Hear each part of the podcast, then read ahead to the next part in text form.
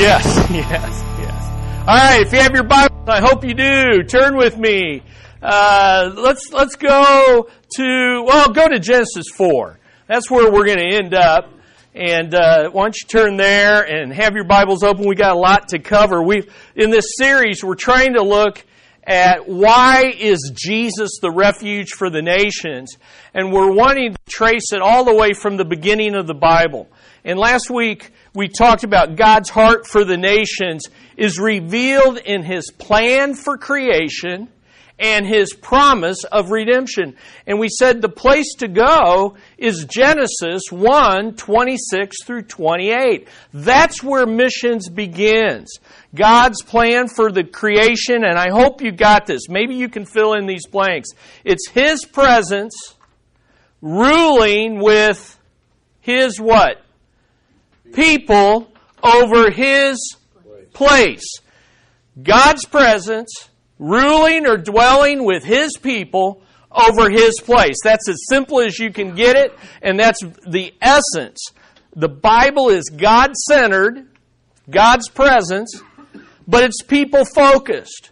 God's people ruling over all of creation. And that's the essence of Genesis 1 26 through 28. So let me read that for us. Genesis 1, 26 through 28. Then God said, Let us make man in our image, according to our likeness, and let them rule over the fish of the sea, over the birds of the sky, over the cattle, over all the earth, and over every creeping thing that creeps on the earth. So, God's presence with God's people ruling over God's place. God created man in his own image. In the image of God, he created him. Male and female, he created them. God blessed them, and God said to them, Be fruitful, multiply, fill the earth, and subdue it, and rule over the fish of the sea, and over the birds of the sky, and over every living thing that moves on the earth. And if you think about that passage, there is God's decree to rule but there's also God's design, male and female. God has a design for His creation, and He has a decree and a purpose for it. And how's that going to happen? It's going to be through us displaying our image. And we said image is a unique relationship with God's presence, a unique role representing as God's people, and a unique rule as we rule with God, for God, and under God, we rule over creation. But we saw too that in Genesis 3, man, Adam and Eve rebelled, didn't they? They rebelled and they refused to trust and obey, and instead they were deceived and they disobeyed.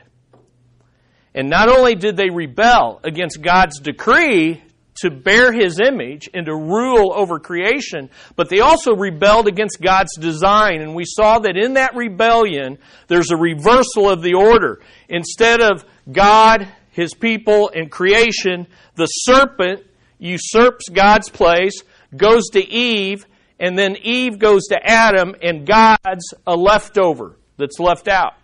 All right? So there's that reversal. But here's the good news. How does God respond? In Genesis 3, he responds to their rebellion with judgment and with grace. And we saw that God made a promise of redemption. And here's the promise. Its essence is in Genesis 3:15. Many people see this as the first proclamation of the gospel. Genesis 3:15. I have it in your notes. And notice, I will put enmity between you and the woman, between your seed and her seed. He shall bruise you in the head, and you shall bruise him on the heel. Well, what's that mean? What's the promise? Notice, the spiritual war is going to be won by a death blow to the serpent's head, but it includes a death bite to the heel of the woman's seed. So there's a death blow that crushes the serpent's head. But the serpent is able to instill a bite on that foot before it crushes its head. And so there's going to be victory through death. Do you see that? Now, did how much of this did Adam and Eve understand? We don't know. You know, but that's okay because God's going to progressively reveal that. But we can see that the seed of the woman is going to be a man. Uh, you know, seed is masculine there.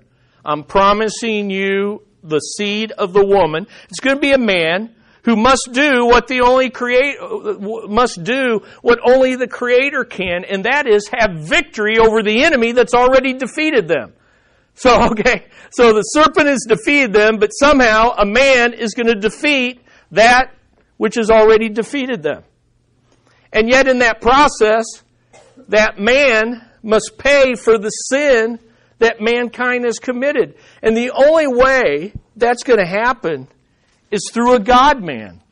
A man must do what only God can do overcome the serpent and pay for the sins of humanity against a eternal God. So why do we see God's heart in that? Well, God's heart for the nations is seen in the fact that there's one race because we all come from the same parents. And there's one purpose. We're to fill this earth bearing God's image. We're to reflect His image. But there's one problem that we all have, and we have sinful, rebellious hearts. And there's only one solution this promised seed. This is God's heart for every nation that they would hear of the promised seed. That's why the Franklins are in the Dominican Republic planning another church. Now, Here's what I want to say for this morning. If God's missionary heart for the nations begins in Genesis 1, and that's what we just reviewed, then what do we learn about his heart for the nations after the fall? And that's Genesis 4 through 11. In Genesis 4 through 11, we see God's heart for the nations after they've fallen. And in fact, they not only fall, but we're going to see they get progressively worse. Now, how many of you, if have you have you read Genesis four through eleven ever? It's one wild ride. Okay, let me give you a, just an overview. You know, Genesis four, there is a murderous sibling rivalry. The very first two brothers in the world fight. No surprise there, right, moms? And they fight, and Cain murders Abel. Chapter 5, there's this monotonous death toll, and he died, and he died, and he died. And he died. And then in chapter 6, you encounter the mysterious sons of God who have sex with the daughters of men. And, and there's giant like Nephilim striding around the world. And, and it's just bizarre. And then you come to chapter 7 through 9. And after humanity becomes so rebellious, God determines to wipe out the whole earth with a global flood. And yet it breaks his heart to see his creation in such a sinful condition. And so we have the building of the ark and we have the global flood. Then you come to chapter 10. And Noah and his family are saved and he has three sons. And they are told to be fruitful, multiply, and multiply they do. But they fill the world with more sinners again. And in chapter 10, you have the record of 70 nations and, uh, and, and they're listed there. But what happens to these 70 nations?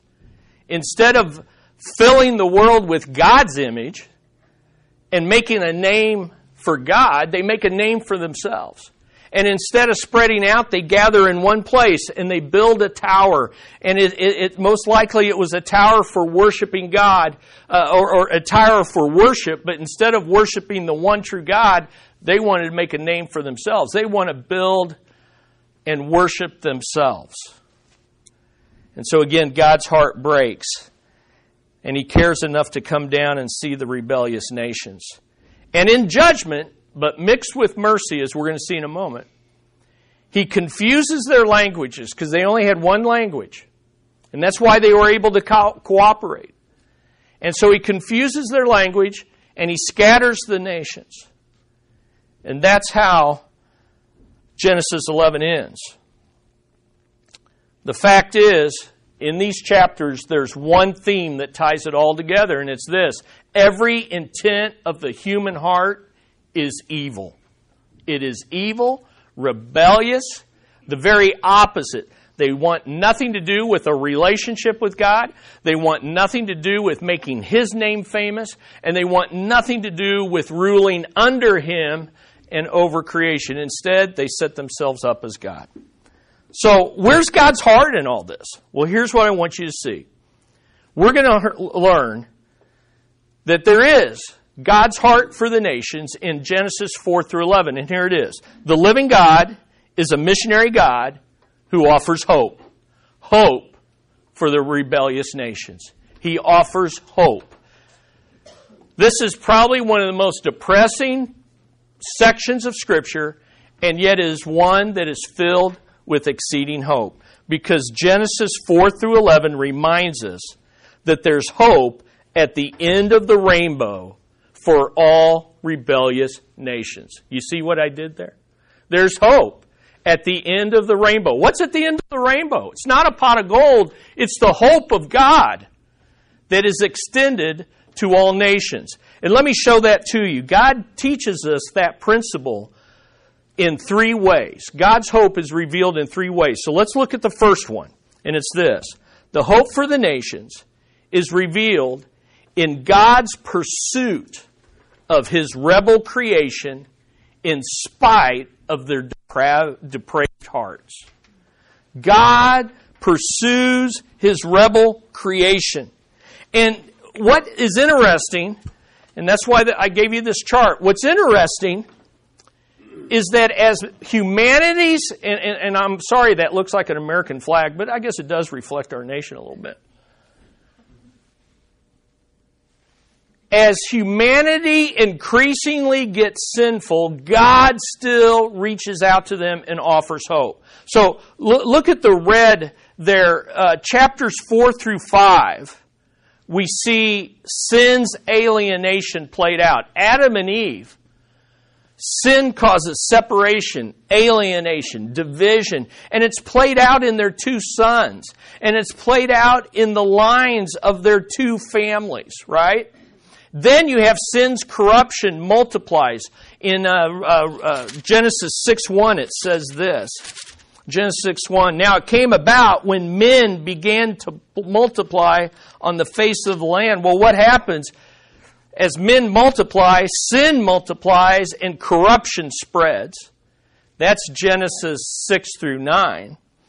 And then it climaxes in Genesis 9 or 10 through 11 where sin now revolts. There's a full revolution that fills the earth. Isn't it interesting? Alienation bears fruit, corruption multiplies, and revolution fills the earth. It's the very opposite of God's plan of being fruitful, multiply, and filling the earth. So that's how sin increases. But look going across at the top as mankind sins, God responds in two ways. He responds with judgment and he responds with grace. And basically, what this chart does is take you through these chapters, chapters 4 through 11, and shows you the increasing, the, the increasing spread of sin, the consistent judgment of God, and the undeserved offer of grace. Isn't that beautiful? And you can just walk yourself right through it. And it begins with Cain. He murders his brother. And so what does God do? God curses Cain. And there's always separation due to sin. But God shows mercy to Cain because Cain says, it's ironic. Cain says, I'm a murderer, but I don't want to be murdered. Yeah, but you deserve murder. But what does God do? He shows him grace and he prevents anyone from murdering Cain. And then Cain has this, Cain goes out having received mercy, and he goes out and he builds a city to make a name for himself. He builds a city and names it after his own son. He's gathering together. We're going to be rebellious together. We're going to, I'm going to rule this city and I'm going to make a name for myself through my seed. Now, God doesn't immediately judge Cain in his rebellion. He waits for the flood, but God does show grace. He gives Eve another son to replace Abel. And chapter 4 ends with this interesting phrase and men began to call on the name of the Lord. Men began to call on the name of the Lord. In other words, there's a godly line that by grace through faith begin to call on the Lord, and God in His grace answers them because they're doing what man was created for obedient worship. And so, Adam's, uh, you go to chapter 5, Adam's line is born in his likeness, which means they're sinners. God's judgment is they die. And so in chapter 5, eight times, and he died, and he died, and he died. You say, where's grace in that? Well, right in the middle of chapter 5, there's a guy named Enoch. And God, and he's walking with God, and God so enjoys the fellowship he has with Enoch. He says, Enoch, come on up here. You're not going to die. And so there is hope in the midst of death. Even if we do die, we can be taken up into God's presence if we walk with Him while we are alive. And then you get into chapters 6 through 9. And you got these demon influenced tyrants who, who, who claim the name, we are the sons of God. We are the godlike rulers. And they create harems and they just pick women and they, they say, hey, you know, you're looking pretty good. I'm going to take you into my harem and I'm going to take you and, and I'm going to sire all these kids and I'm going to make a name for myself. I'm going to be like God. And humanity begins to live out the depravity of their hearts. And so, what does God do? God judges them, and He does it in a couple of ways. One, He says, Look, I'm not going to let you guys live forever. I'm, I'm not going to let you sin forever. You can only, I'm, I'm going to give you 120 years, and then there's going to become a flood, and it's going to wipe out everybody. But where's the grace? There's a lot of things I've written out there for you. The main thing is Noah found grace in the eyes of the Lord. And even though he's going to destroy all creation, one man and his family will survive by God's grace. Then you come to chapters 10 through 11. And humanity just gets worse. And you have this guy named Nimrod who's from the line of Cain. And like Cain and Lamech before him, he's going to be a city builder, a kingdom builder, and ultimately he's going to be a tower builder and all of humanity gathers to build that city, to make a name for themselves, to worship man. Man is the measure of all things. God comes down, scatters and confuses, scatters the nations, confuses their languages. But also in that judgment is mercy. So let me, let me say this.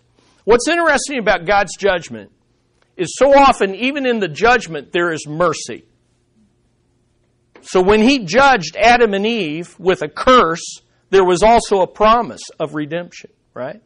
And so even though he's judging the nations by confusing their languages, we're going to see that that was gracious because as long as they could communicate, their sinful hearts would cooperate to, to do more rebellion, which would bring more judgment. And God says, My heart isn't to judge. My heart is to save. And so I'm going to separate you so that you can't cooperate. And also in scattering the nations, now listen to this, in scattering the nations, he's setting up the Great Commission. Go, make disciples of what? All these nations. So he's laying the groundwork for the Great Commission, even in his judgment. All right. There's so much more there. We must move on. All I want you to see is in the midst of increasing alienation, corruption, and revolution, rebellion against God, God responds with judgment and grace. He pursues his sinful creation. Now, here's the second way hope for the nations is revealed. I want to zero in on the covenant God makes with Noah. Here's the second way that hope for the nations is revealed God's provision of a covenant with Noah and all of creation. The key to Genesis 4 through 11 is the covenant that God makes with Noah and all of creation. So turn to chapter 6. Turn to chapter 6 and look at verses 17 and 18. chapter 6, verses 17 and 18. 18. So here's God speaking to Noah on the basis of grace. Noah's a sinner like everybody else. But by faith, he's following God, and God shows him grace. Look at chapter 6, 17 through 18.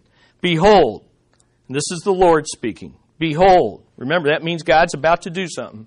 I, even I, am bringing the flood of water upon the earth to destroy all flesh in which there is the breath of life from under heaven. Everything on the earth shall perish. But, and there's one of those big buts of the Bible, okay? But I will establish my covenant with you, and you shall enter the ark, you and your sons, and your wife, your sons' wives with you. And so he builds the ark, 40 days, 40 nights. They survive the flood. God remembers Noah and causes the waters to recede and the ark to come to a rest. Now look at 8 chapter 8 verse 15. Chapter 8 verse 15. Then God spoke to Noah saying, Bring out with you every living thing of all flesh that is with you, birds and animals and every creeping thing that creeps on the earth. Have we heard this before? That they may breed abundantly on the earth. And there it is. And be fruitful and multiply on the earth. That's referring to animals. So Noah went out, and his sons and his wife and his sons' wives with him, every beast, every creeping thing, and every bird, everything that moves on the earth went out by their families from the ark. And what is the first thing that Noah does? Here he is on dry land for the first time. And any of you been on a cruise or been on a boat and on rocky water, let me tell you, it's good to get on solid ground. What's the first thing he does? Then Noah built an altar to the Lord and took of every clean animal and of every clean bird and offered burnt offerings, more than one, many on the altar. And the Lord smelled the soothing aroma. And the Lord said to himself, not to anyone else, just to himself, because he's large and in charge. He's the ruler of life. He is the Holy One. And he says to himself, I will never again curse the ground on the account of man, for the intent of man's heart is evil from his youth. What he's saying is, look, man I know is still sinful.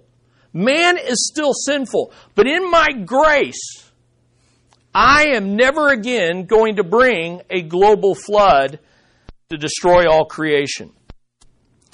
And I will never again destroy every living thing as I have done. And here's the, here's the promise. While earth remains, seed time and harvest, Cold and heat, summer and winter, day and night shall not cease. This world will continue until God says otherwise. Are you with me? And God bless, look at chapter 9, verse 1. God blessed Noah and his sons, and he said to them, now here it is. Genesis 1, 26 through 28, repeated. Be fruitful and multiply and fill the earth. But there's going to be some changes. The fear of you and the terror of you shall be on every beast of the earth, on every bird of the sky, with everything that creeps on the ground, and all the fish of the sea into your hand they are given. In other words, you're not going to rule in peace and harmony any longer. There's going to be a conflict and a fear between mankind and the rest of creation. Number three, uh, verse three. Every moving thing that is alive shall be food for you. I give it all to you as I gave the green plant. So before, man was vegetarian. Afterwards, man is uh, free to be carnivorous. And so barbecue has been blessed by God. Only you shall not eat flesh with its life, that is, its blood. Verse 5. Surely I require your life blood from every beast and require and from every man and from every man's brother I will require the life of man. Whoever sheds man's blood, by man his blood shall be shed. For in the image of God he made man. You are still in God's image, and the only person who can take a life is God. Because he created life.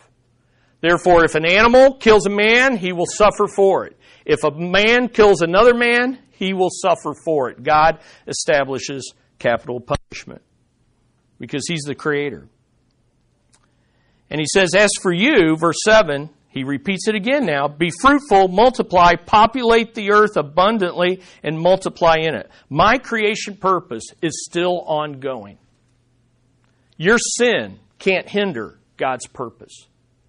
Satan can't hinder and stop God's purpose. Then God spoke to Noah and to his sons and with him, saying, verse 9, Now behold, I myself do establish my covenant with you and with your descendants after you, and with every living creature that is with you, the birds, the cattle, and the beast of the earth with you, all that comes out of the ark, even every beast of the earth.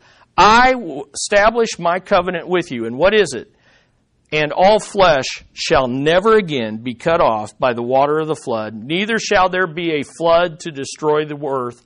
God said, This is the sign of the covenant which I'm making between me and you and every living creature that is with you for all successive generations. I set my bow in the cloud, and it shall be a sign of a covenant between me and the earth.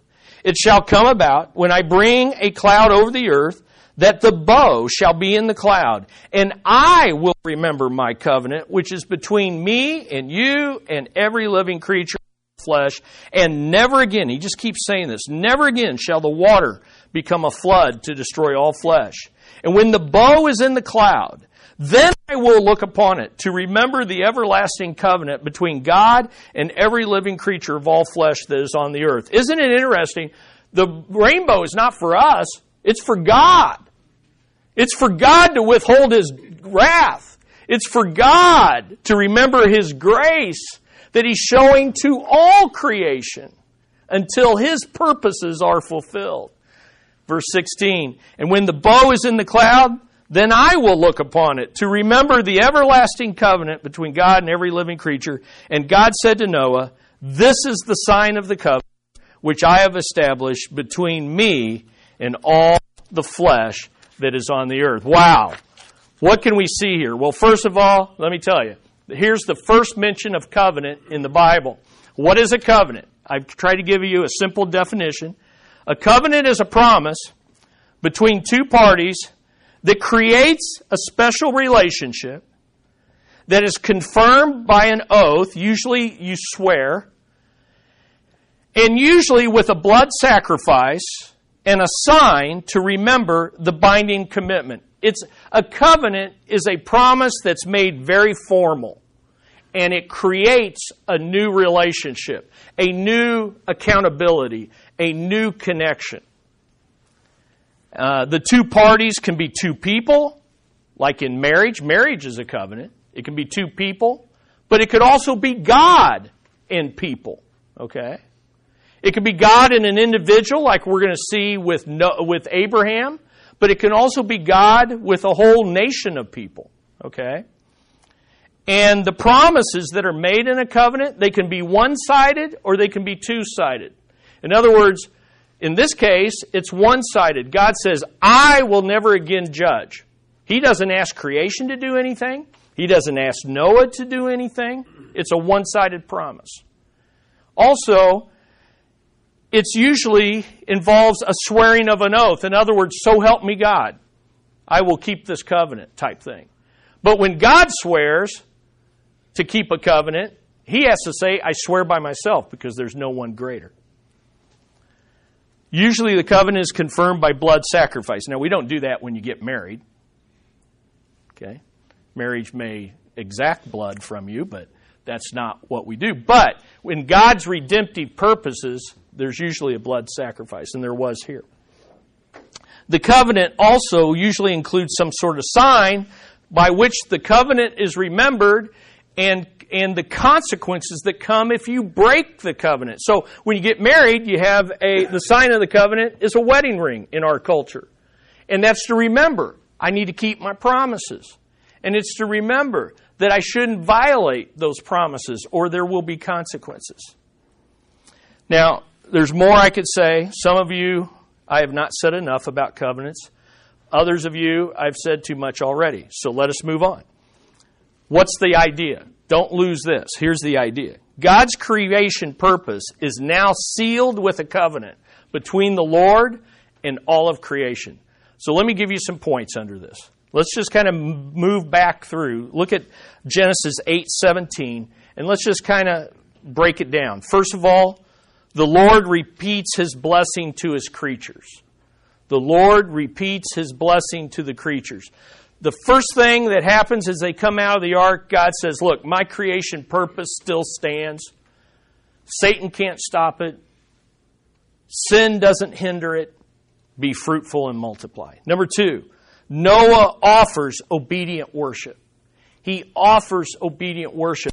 The, the beauty of what Noah does is he reflects what image bearers should do. They should worship the one true God. And he offers up whole burnt offerings. And we're going to see later, as you read in Leviticus, whole burnt offerings meant everything went up to God. And whole burnt offerings were often for sin offerings, and they were, often, they were uh, uh, also dedication offerings. So, what's going on here? Well, Noah understands how he was saved. It wasn't because he deserved it, it's because he was a sinner saved by grace. So he offers up a thanksgiving, whole burnt offering. But, all, but Noah also understands why he was saved, and that was to be totally dedicated to God.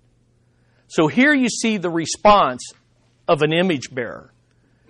You give thanks for God's forgiveness of your sins, and you dedicate your whole life to Him. So he offers obedient worship. But also, number three, the Lord's wrath is satisfied. That's pretty cool.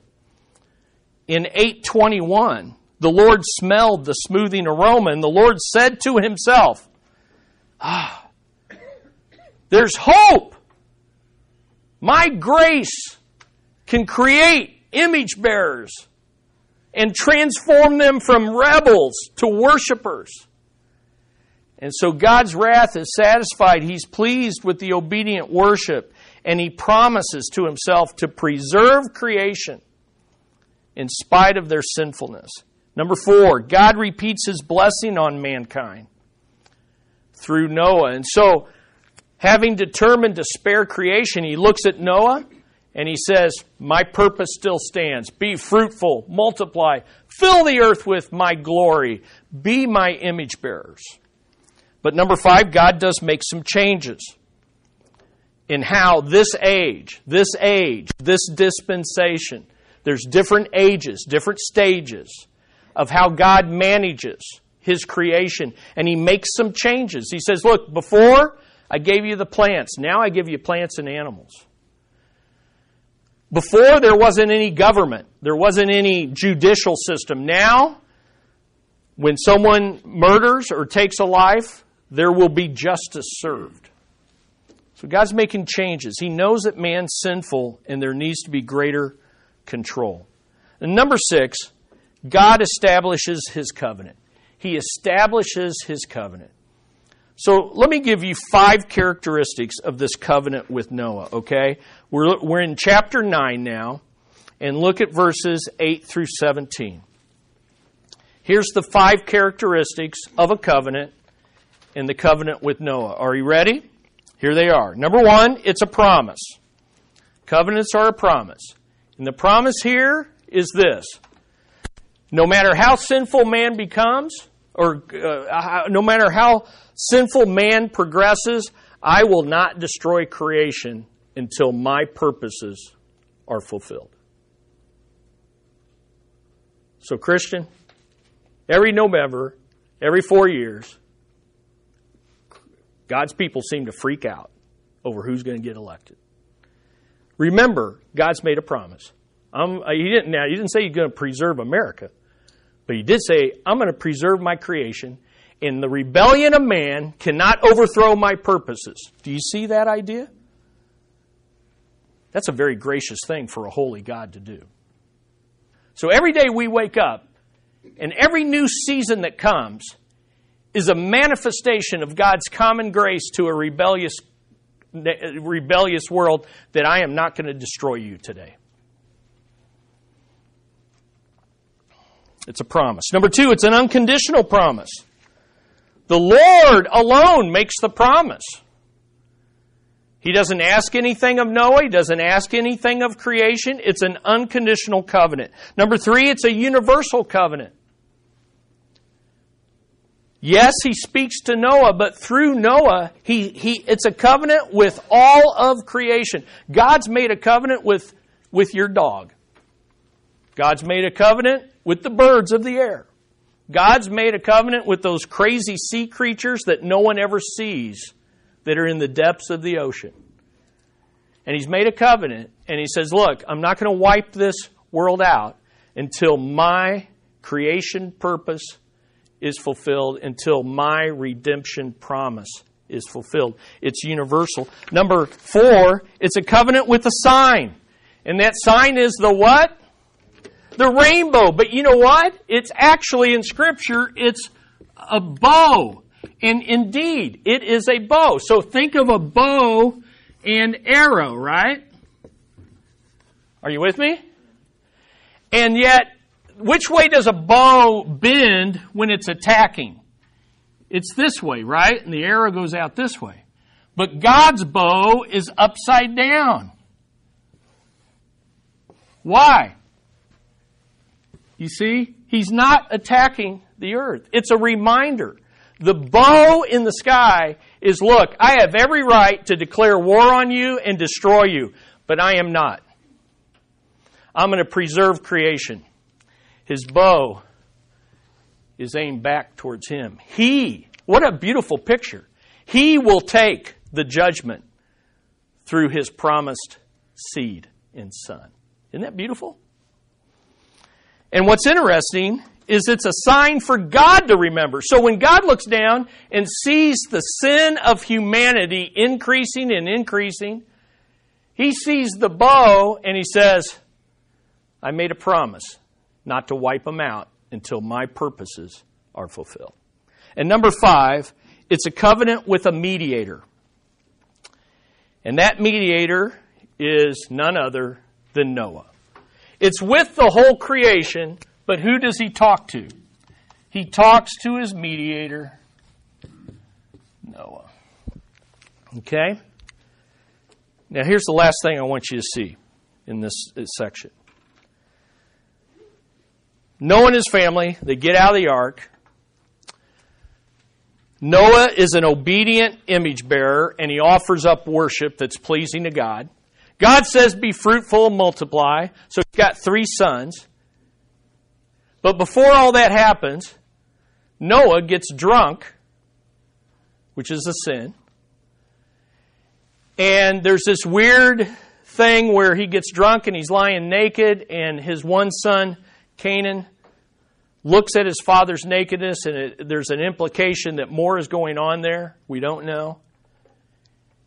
And his other two sons walk in backwards and cover up his father's nakedness so they don't see it. And what's going on there? Well, Noah and his family are sinners saved by grace. Okay? They're sinners. It's like a reminder that, hey, Noah didn't get any of this because he was sinless. The guy gets drunk after worshiping. And mankind hasn't been cured of their problem. And so what's going to happen is three, these three boys are sinners just like Noah and just like Adam, and they're going to populate the earth. And that brings us to chapters 10 and 11. And here's the third picture I want to end with, and it's this God's heart for the nation is revealed in his purpose for the table of nations and the Tower of Babel. His purpose for the table of nations and the Tower of Babel. So here's what happens. Mankind has gotten so sinful, God says, I am going to destroy the whole thing. But in judgment, He shows grace to Noah, a sinner just like you and me. And Noah's sons are sinners. And so they begin to populate, and God told them, be fruitful and multiply, right? But when they are fruitful and multiply, what are they filling the world with? More sinners. And these sinners increase and increase, and they're listed as 70 nations in, in, in Genesis 10. 70 nations. And then you come to Genesis 11, and what are these 70 na- what, what, what, before they become these nations, God, God kind of tells you ahead of time. Before they become nations, they're one people with one language. And instead of being fruitful and multiplying and filling the earth, they come to this one place in, in what's going to become Babylon, and they gather in one place, and they use their one language, and they say this, we don't want to be scattered. Let's build a city. We don't want to make a name for God. We, want, we don't want to live for the fame of His name. Let's make a name for ourselves. And they build a tower. And let's have this tower reach up to the heavens. The idea is let's declare war on God. And so God comes down in judgment, confuses their language, scatters. So here's what I want you to see. What was God's purpose in recording the table of nations in Genesis 10? What's his purpose? I want you to jot down two things. One, it reveals God's heart for all people. 70 nations. 70 nations. And God knows every one of them. And God has a heart. It reveals God's heart for the nations. Genesis 10 ought to be written on our hearts. We need to know about the nations. That's why you need to come to World Outreach.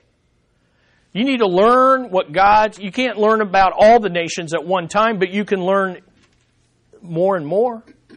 You can learn about the Dominican Republic. You can learn about South African, Africa. You can, you can learn about all the nations.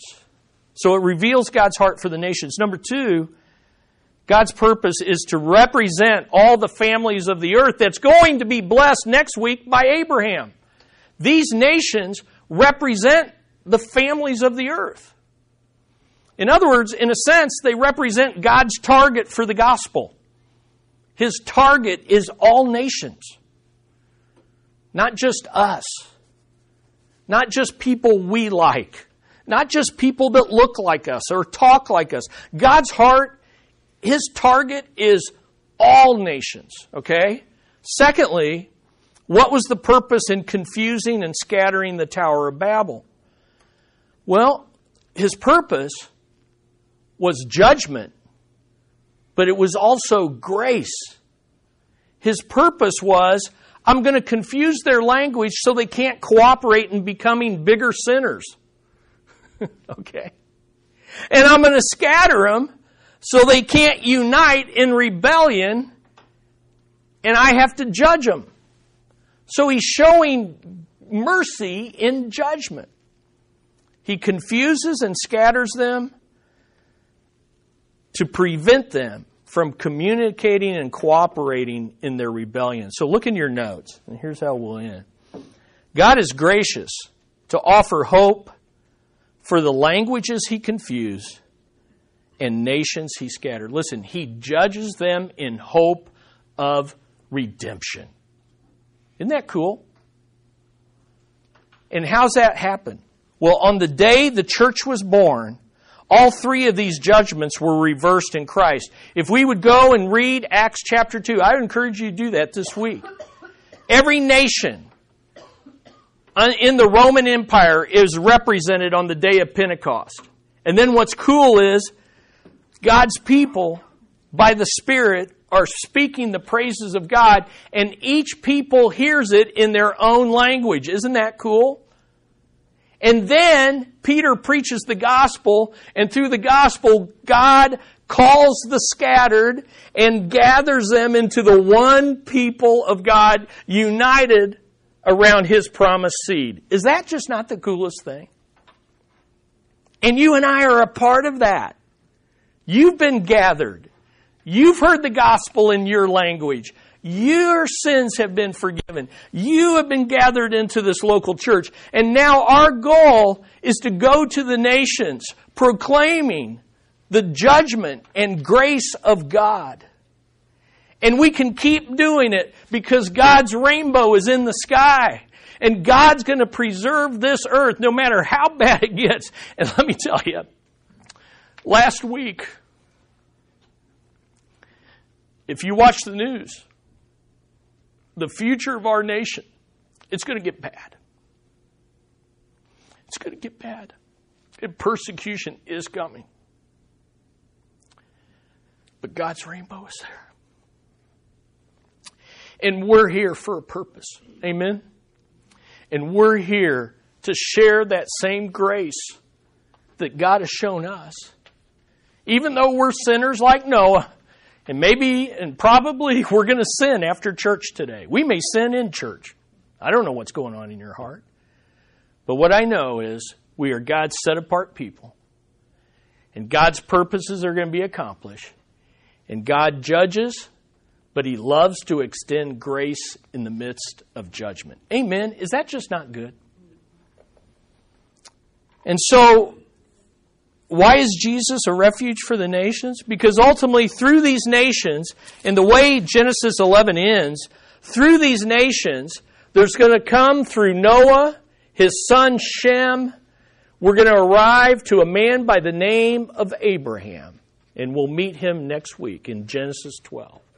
And through Abraham will come David, and through David will come Jesus Christ, the God man. And so there is a refuge for the nations. But if God doesn't restrain his grace, if God I'm sorry, if God doesn't restrain his judgment, this whole earth would be up in smoke. And so Genesis 4 is a rainbow like reminder that there's only one race with one problem. Every person is a depraved sinner by birth and choice. It's a reminder that everyone deserves only one thing God's judgment. It's deserved and it's inescapable. It's a reminder that there's only one way of salvation by grace through faith in God's covenant promises. And those promises center on a person. And remember, there's only one hope for the nations. God's refuge for the nations is his promised person, the God man, the Lord Jesus Christ. And until Jesus comes, God's, God withholds his judgment. And now that Christ has come, but he's coming again, God is withholding his judgment. And so the real question is whose side are you on? Are you still a sinner without grace, dead in your sins, or have you crossed over into life and you've accepted God's grace by faith in his covenant promises? And more than that, are you like Noah? You understand why you were saved, or I'm sorry, you understand how you were saved. It wasn't you, it was him, and so you live with a grateful heart every day. And you know why you were saved. And you dedicate yourself as a whole burnt offering. Romans 12, 1 and 2. By the mercies of God, present your bodies a living sacrifice, holy and acceptable unto Him, which is your reasonable act of worship. And don't be conformed to this world, but be transformed by the renewing of your mind, that you may prove what is the good and acceptable and perfect will of God. Isn't that good? God's got hope for the nations. And it's you and I that have that message. Let's pray. Father, I know that uh, we've covered a lot, but there's a lot in your word. And sometimes we want things to be so personally relevant, we miss the big picture. But God, you've revealed to us today the big picture. We sin, you judge, but you offer grace. Oh, Father, may no one here reject your grace today. May they cross over from death to life. And Lord, may we not be ungrateful followers of you. May we not be double minded. May we be wholly dedicated and yield ourselves completely to you. Father, we thank you for the hope and the reminder of the rainbow. But most of all, we thank you for the promise of your Son as our Savior and as our sinless sacrifice. In Jesus' name we pray. Amen. Amen.